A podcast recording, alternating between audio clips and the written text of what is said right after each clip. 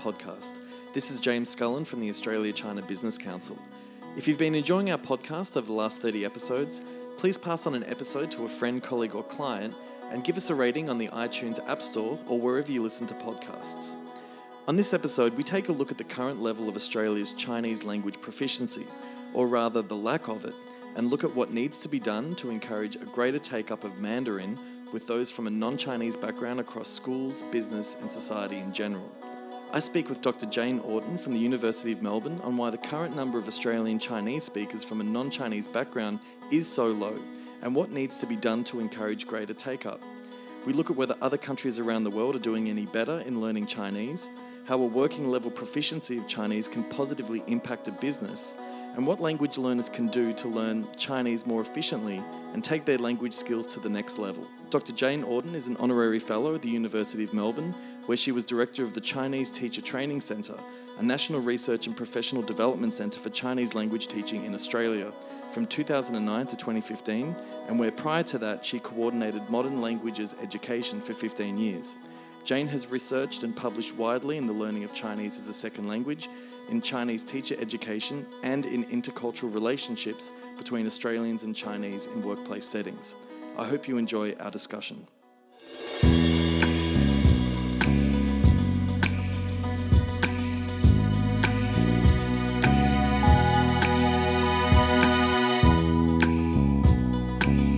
I'm here today with Dr. Jane Orton from the University of Melbourne. Jane, thanks a lot for dropping by to the podcast. Thank you for inviting me. Australia is obviously so closely engaged economically with China these days, with significant people to people links at all walks of life. How does Australia's current level of Chinese language proficiency stand up to, to match that engagement that's so high? Well, I would say it, it doesn't stand up. In fact, it barely sits up.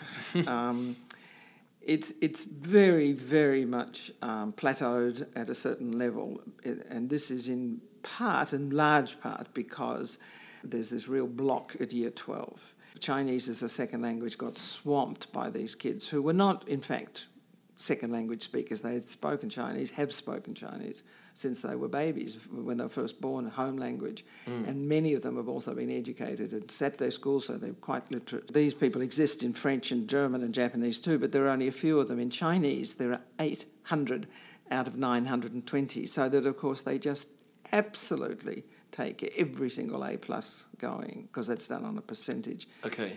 You really and you can't. There's no way you could learn Chinese in a classroom to compete with a home speaker. Uh, and I have fought this tooth and nail to say that they are not L2 learners, they're not second language learners. Chinese is not their second language, in fact, it's their first, even though they weren't brought up in China. Mm. And they, there should be a provision for them. I'm, I'm, you know, I'm all for them learning Chinese and being well educated in their language for their own sake as well as for the national interest. But they're standing, as it were, standing on the faces of these classroom kids.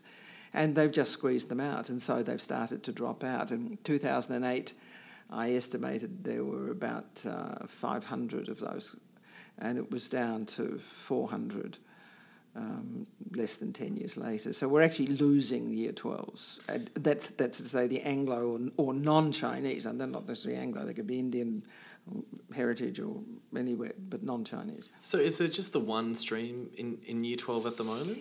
There's the t- no. There's a three. There are three. The top stream is for the international students who really are Chinese, who right. grew up and were educated in China, and um, until they're about 16, 15, 16, they come out here. Yeah.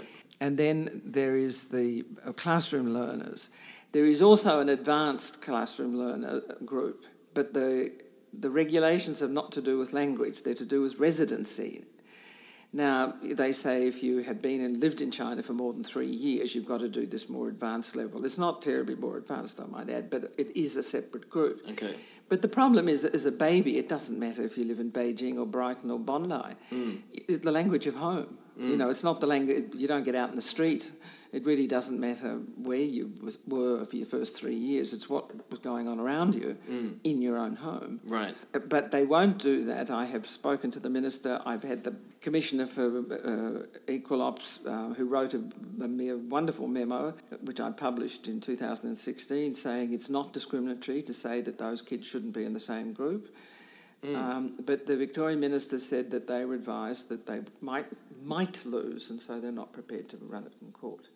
West Australia did let it run in court, and they won. The, the, they were allowed to, to, to, separate the groups. New South Wales separates the groups on the basis of proficiency, not on uh, on the basis of residency. And, and do we see greater uptake from um, non-Chinese background? Mandarin states. learners in those states as in result? Western Australia, of course, it's very small. The whole thing is small, yeah. but it's certainly they they're hanging in there. In New South Wales, it, they've got very different regulations. You don't have to do more than 100 hours of language in the whole of your secondary year, so they've got very low enrolments in language, period. Okay. But, but, but the answer is yes.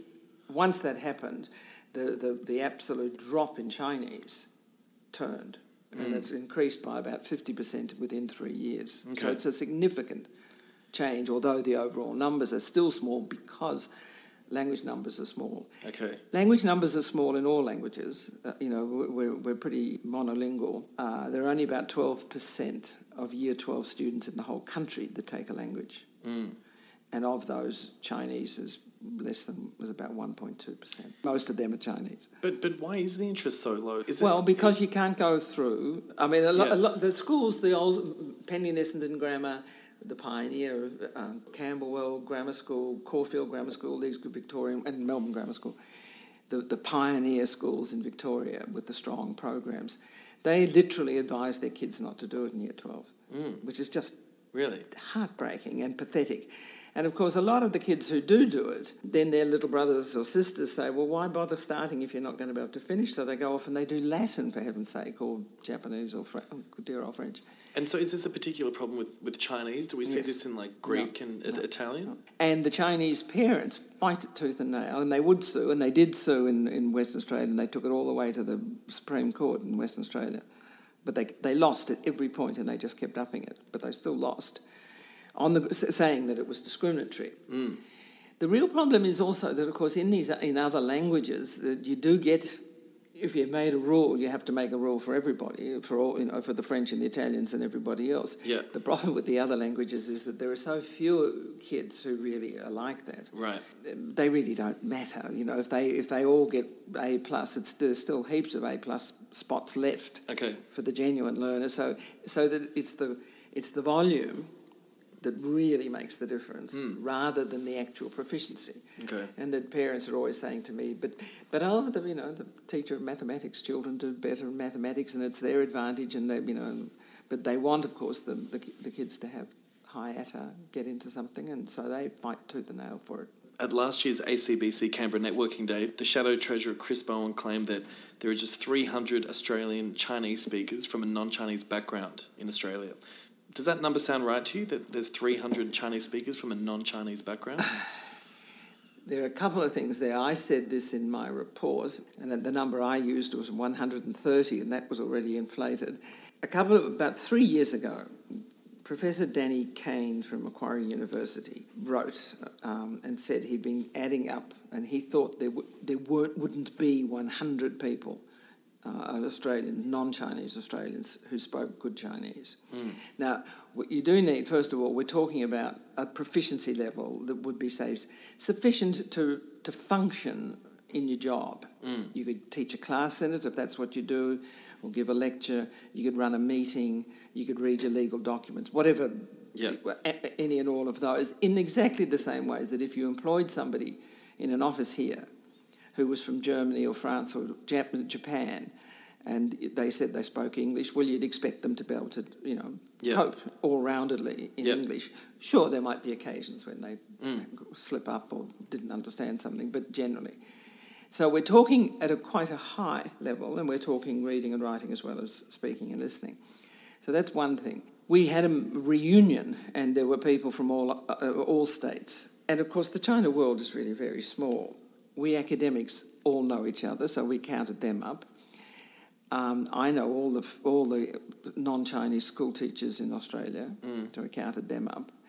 Danny had been in the um, DFAT in Beijing, so he knew all of that. And I'd been in the Australia-China Business Council and also interviewing. In, in, you'd have to come through the schools. You'd have to come through a university. We'd know you. You know, somewhere we'd have met you by then. And so we added up and we got to 105. Okay. And in even those, some of those, we didn't think their Chinese was all that really all that good, but at least um, okay. But we said, well, maybe there are people in the woodwork we've never heard of. Maybe there are a few. So I inflated it to 130, but I, you know, I couldn't believe that there'd be 25 people with really good Chinese that none of us had ever met and was an Australian. You know, I mean, it's just you'd have to meet them somewhere. I talked to Chris Bowen's office, and I think, and I told them that. So I said it's a very well informed, informal figure. Okay. Nobody's ever counted. I said you could double it, and you'd, you know, you'd be. It's just impossible that there would be those people there because we would know them.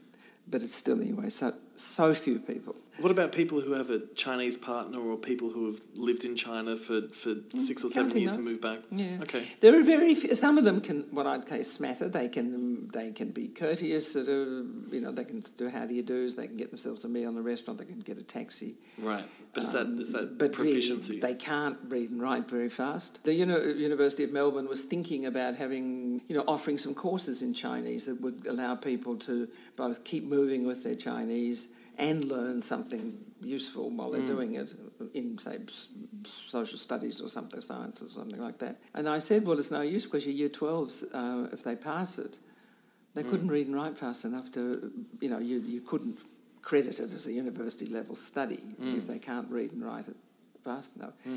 The fact is that year 12 reading and writing in Victoria, which is the languages state in, Victoria, in Australia, is grade one in Hong Kong, China, and Taiwan. Year 12. Mm. Right. 500 characters. Okay. They, and, and every all those China societies, kids learn that in grade one. Right. Okay. They graduate in China with 6,000 characters. All the primary schools are out with 3,000, uh, finish primary with 3,000. Now, you know, there's no other language, if you even Japanese for that matter, because you only need, because you can use uh, hiragana, but in German or Italian or something, they're reading newspaper articles in year 12 Sure. that were written for ordinary, I mean, they literally, genuinely come out of Italian or German newspapers. You know, Yeah. They're about pollution or about whatever social issues there are. Yeah. So do you think maybe Australians are just lousy language learners? Do you think that, that There are some more issues. Um, uh, Chinese is a much more expensive language for any of us, and this is true across the world. It's not uh, the European world in particular. Mm. The demands on somebody who is a competent European language user are really quite extensive. They're very fundamental. You've really got to go back to kinder and pre-kinder. Mm. It does take longer. There is, there is more to learn. There are no cognates. No, I mean, if you speak French, science and science and réaction chimique and all these things, you know, they're, they're really, particularly if you see them written down, a very, very similar word. You get an awful lot of dividend Yeah. from your original language. And also the basic grammar is the same, even though the word order is different. You know, there are lots and lots of um, free rides for us in another European language, and even, funnily enough, in Japanese and Indonesian, because there are a lot they they have brought into their modern language, a lot just brought in foreign words. So there are the linguistic demands, and the other thing is it's not very well taught. And um, that's mostly because the teaching of Chinese is in the hands of native speakers.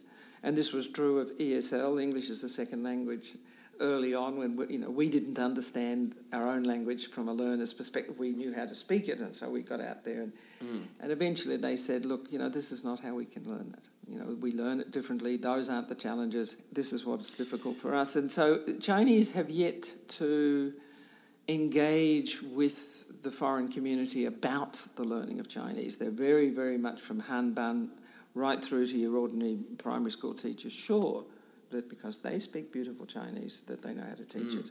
And the evidence is they don't. Uh, so would you say that Chinese is, is, is more of a teacher-focused type of learning where learning ESL is It more, more student-focused well, and interactive? One of the key stories I always tell is of, of a student who said to me, you know, when I when she was living up near the University of Melbourne, and she said, you know, when I when I leave in the morning, my next door neighbour is taking her eight-year-old son to school, and I often walk with them. And at the school gate, the mother kisses her son goodbye. Uh, in China, a, a Chinese mother would say, "Now study hard and obey your teacher." But at the gate, my neighbour kisses her son goodbye and says, "Have a good day." And then my student said to me, she was a postgrad from Shanghai, like she wasn't from the sticks. She said, "I don't know what she means." What would happen if he has a good day, or if he doesn't? I have no idea. Right. And uh, you know, and I have asked a lot of Chinese teachers, what would kid, an eight-year-old kid having a good day be about? The one thing they never ever say, which is the one thing that my student then went on to research among Australian parents and discovered that the number one thing would be that it, it would be interesting. Yeah. It's not a word that exists in Chinese education. Right. Okay. Uh, uh, curiosity and interest are not part of the deal. Okay. And so the teacher just stands up and, and spiels, and the kids have got to get themselves there, and you go home and learn it by heart. And that is that is their fundamental way of learning. We don't memorise anything, and memorising is a, a skill. You get Yeah. better at it, and if you've never done it, you're not very good at it. What what I spend a lot of time working with teachers and one on one and consulting, and the biggest job is to get them when a child says something wrong, they correct the language. Mm. And I say, no, don't correct the language, correct the child. Mm. Why did the child make the error? Get that fixed. And then the kid can say it perfectly. Mm. But instead, they always, they just take over and say it perfectly, model it. And the idea, and the unexamined but underlying uh, learning theory is that somehow hearing the correct thing yet again by me will somehow do something for you. Mm, right. It doesn't, doesn't work like that. Okay. Um, is there a country in the world that we could look to as maybe best practice who have, have taken up Chinese as a foreign language? We were very early in the piece. We're actually leaders in many respects. These problems I'm talking about are just as true in Europe. Uh, you hear exactly the same things, both within the universities and within um, secondary and primary schools. So at the school level, there really isn't anybody who does terribly well as a nation or as a, you know, as a bunch of people. Thailand, South Korea, and actually Vietnam as well these days, but particularly the Thais and the Koreans. And the Indians are starting as well. You know, had a good solid look at the map and read their newspapers and decided that bet somebody better know Chinese and know it well and understand China. Mm. They have poured money, all of those places, into Okay. in sending and teaching Chinese to their essentially the young professional work, working class. You know, I mean, it's your banking staff and your insurance company staff and your law staff and your trading company staff, and then they send them to China Mm. and they pay for them to, to do intensive study courses. There's very high incentive. When you come home, you'll be expected to use it, be allowed to use it, be helped to use it um, and your pay will go up, or you'll have, you know, your, your, security and your job will increase. So high incentives. Mm. Um, none of that's got anything to do with actual language learning itself. Mandarin centres in China now Mm. full of people, particularly Koreans and Thais. Now, nobody, there's no incentive, almost no incentive here. There's the sort of the new Colombo plan will send you for three months, but you can go as a beginner. Well, you, you know, what are you going to do for as a beginner after three months? You know, I think you'll find it interesting perhaps, but you're not going to get far. Mm. It's a it's a long term process. But come back, nobody could care less. There's not an any job thing. If you go for a job, they say, "Well, can you speak Chinese?" You say, "Well, I'm learning." Mm. But if you can't, you know, if you can't translate the document or do the interpreting yet, Right. nobody's interested in you. And anyway, they're usually they all speak English, and we don't need them. That's right, isn't it? So, so how much time do you think a language learner needs to spend in China? If you, if you, three months isn't enough. People are different, and it depends on how intensive. It depends on what sort of opportunities you get to actually use it. One of the things in China, in particular, it's often hard, is to get the sort of opportunities that are best for language learners, which are where you're immersed in the language, without the intense pressure to keep using it yourself, where you get a chance to actually sort of watch people use the language and listen Mm. and sort of try out a bit, and then that's a success. Try it out again the next time, and uh, so working internship, working in places is very good. You know, some place where you can actually be with people. Okay. Yeah. Taiwan is easier for that. It's there, there's a lot more. It's a lot easier to mix with Chinese speakers in Taiwan, and they're pretty low key about it and happy. So the German, the Germans spend a lot of send a lot of their people to Taiwan, and I have to say, I think that on the whole, for non-Chinese, there are more, there are better Chinese speakers in Germany than anywhere I've ever met. Mm, right. You know, even they, they they have to work at it, but. And I think it's because they um, they go to Taiwan. What type of cost do you think this has on Australia? So, looking at it from a, like a business standpoint, do you, do you think Australia suffers with its highly China engaged industries such as tourism, investment, exporting or international This, you education? know, is not my area of expertise, but it is very clear. I know it in um, the hospitality in terms of places like motels. You know, that some people I knew who had a little notice that said, "I'm sorry, we don't speak your language, but you know, here are some of the things," and they had them translated. Well, word of mouth, word of mouth. I mean, this is the place to stay. They felt welcome. Right. Okay. They felt understood, even though there was, you know, there was a limited amount of information, but the basics were there. Yeah.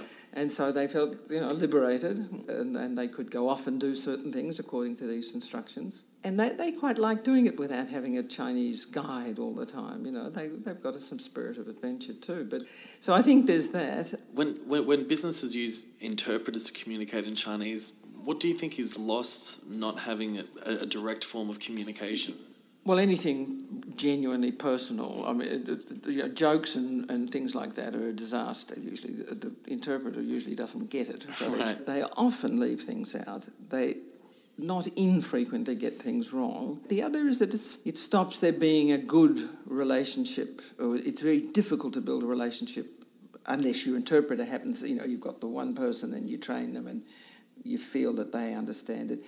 The other thing is that interpreters they don't have your experience, right? They don't have they don't know what you know. Mm. They don't know necessarily if they're Chinese, as they probably will be. They don't know they don't know what will interest you. Mm. So they never they don't think to tell you X because they had no idea it was going to interest you. There is one advantage in negotiating where interpreting gives you that bit of space to just watch the person getting the news Right. and to think twice and to think a bit harder.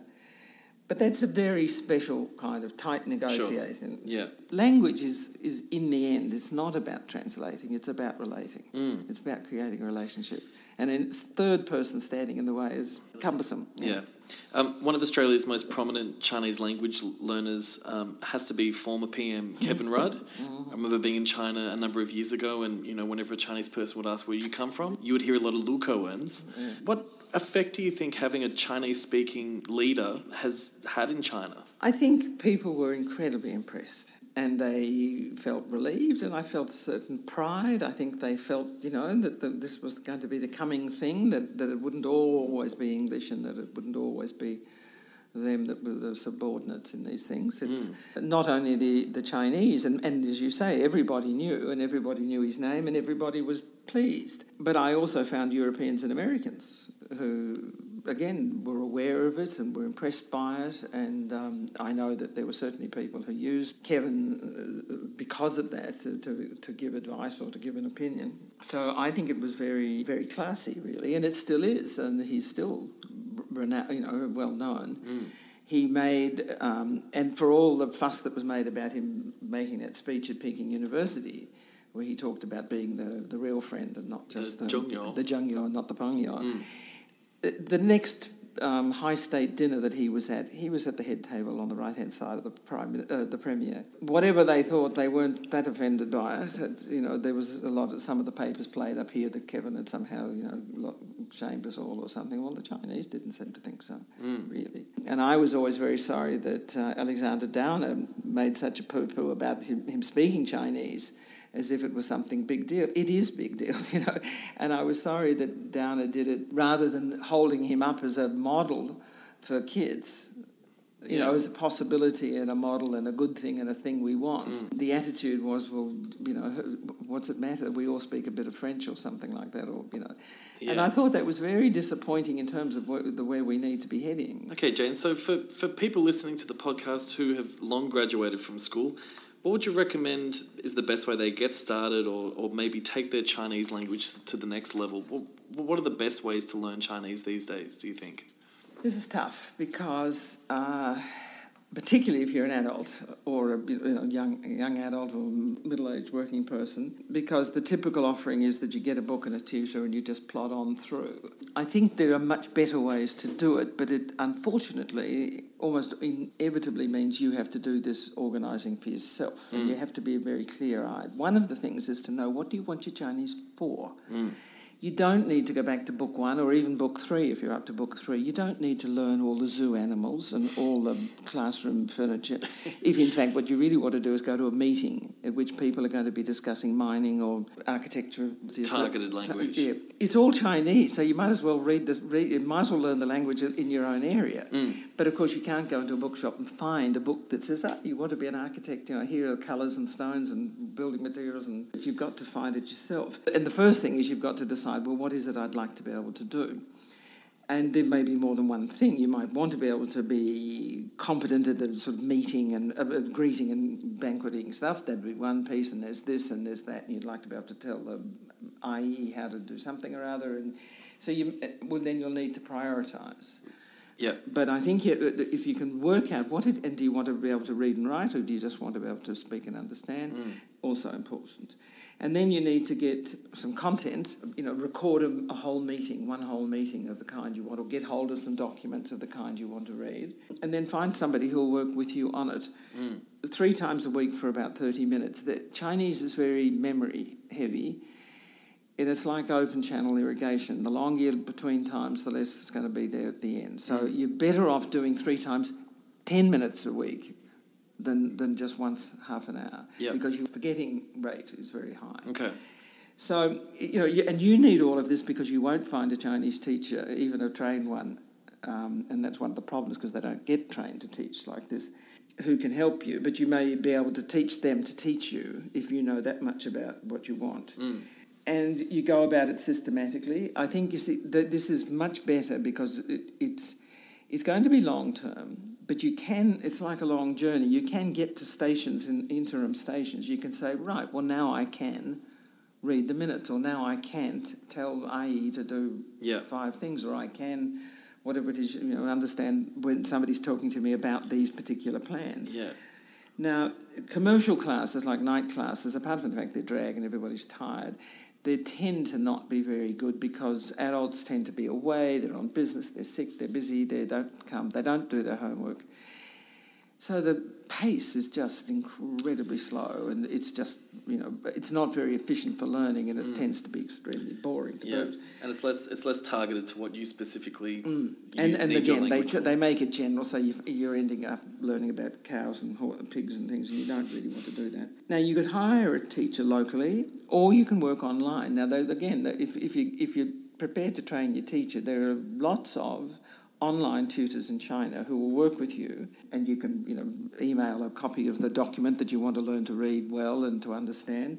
And uh, the nice thing about that is you can do it anywhere. You can do it from your motel room if you're travelling, or you can do it from home, or you can do it at the office if you've mm. got a half hour. And you can do it any time of the week. You know, you know it's got a tremendous time flexibility. Mm. And that often is, is really helpful because that's the kind of thing that undoes people you know, if it's meant to be every Tuesday, but then this happens and those people arrive and the international people, and, and you discover your Tuesdays are just being shredded by external events. Mm. Well, if you've got this online thing, it doesn't matter because you can just do it on Wednesday or mm. do it do it in the morning and then do it lunchtime sometimes. So it it's got tremendous flexibility, but you do have to look around a bit, find a good one. And then you'd need to educate them to say, don't keep speaking to me in English. I don't want to get onto that. I just want to work on this bit first. And if you educated them, uh, you can actually do very well. It's all Chinese. I mean, you know, the, the grammar's there. I think it can be companionable if you can get a mate to do it with you, and that's good. You know, and there's a bit of competition. There's a bit of help as well, so that's nice. Not a class, but maybe a person who works with you as well. Yep. And the other thing is you can get them to record stuff so that it's again it's the thing that you want to learn. So because there isn't a book on your topic, particularly. You may find something that's got something you want to do, that's great. But otherwise, you could get them to record it. The other thing, there are lots and lots of apps um, for language learning, which have, again, they, they can feed in 10 characters or 20 vocab words or three different kinds of structures or mm. something.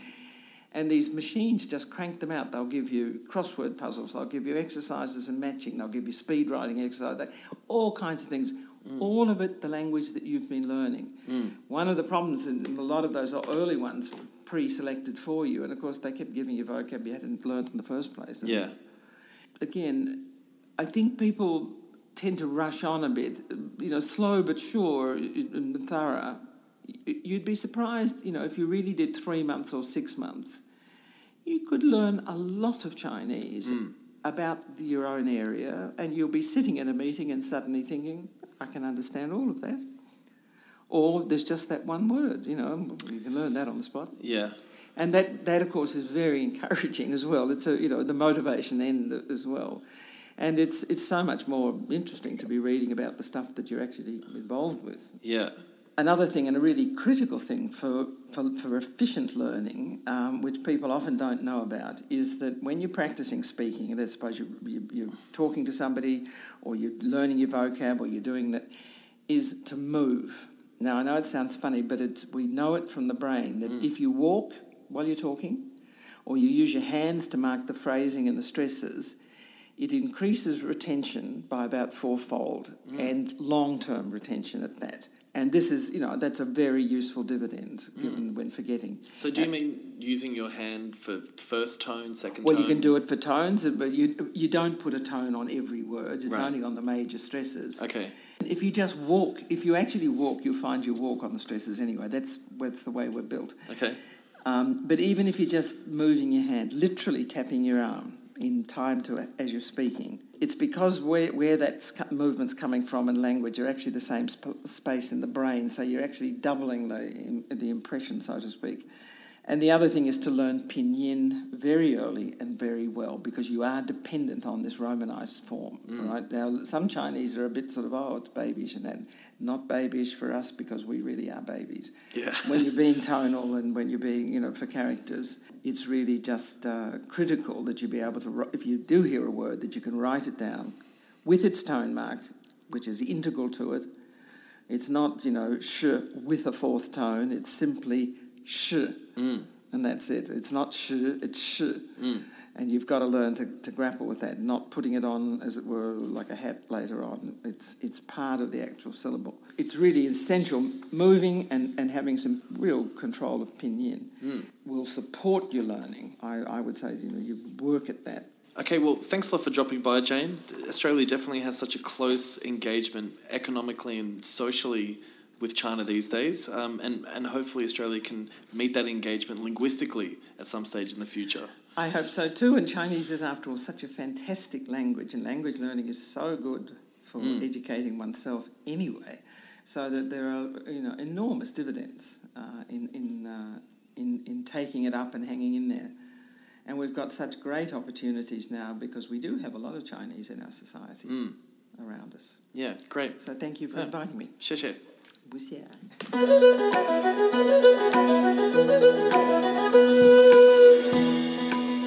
My thanks to Jane for her thoughts of Chinese language learning in Australia. And after our chat, Jane sent through some updated VCE Chinese as a second language figures, where there was a 12% drop in total candidates from 2015 to 2018. In 2015, there were 854 students, down to 751 in 2018. Chief examiners estimate that among the 751 students last year, there were roughly 60 to 70 of a non Chinese background, which would represent a 50% drop in non Chinese background second language candidates in four years. If you'd like to read more from Dr. Jane Orton, we have listed some of her recent publications on this episode's show notes, available at acbc.com.au forward slash podcasts, where you'll also find previous episodes of our podcast. Thanks again to the Department of Foreign Affairs and Trade's Australia China Council for their support of the podcast. That's all for this week's episode. Until next time, 再见.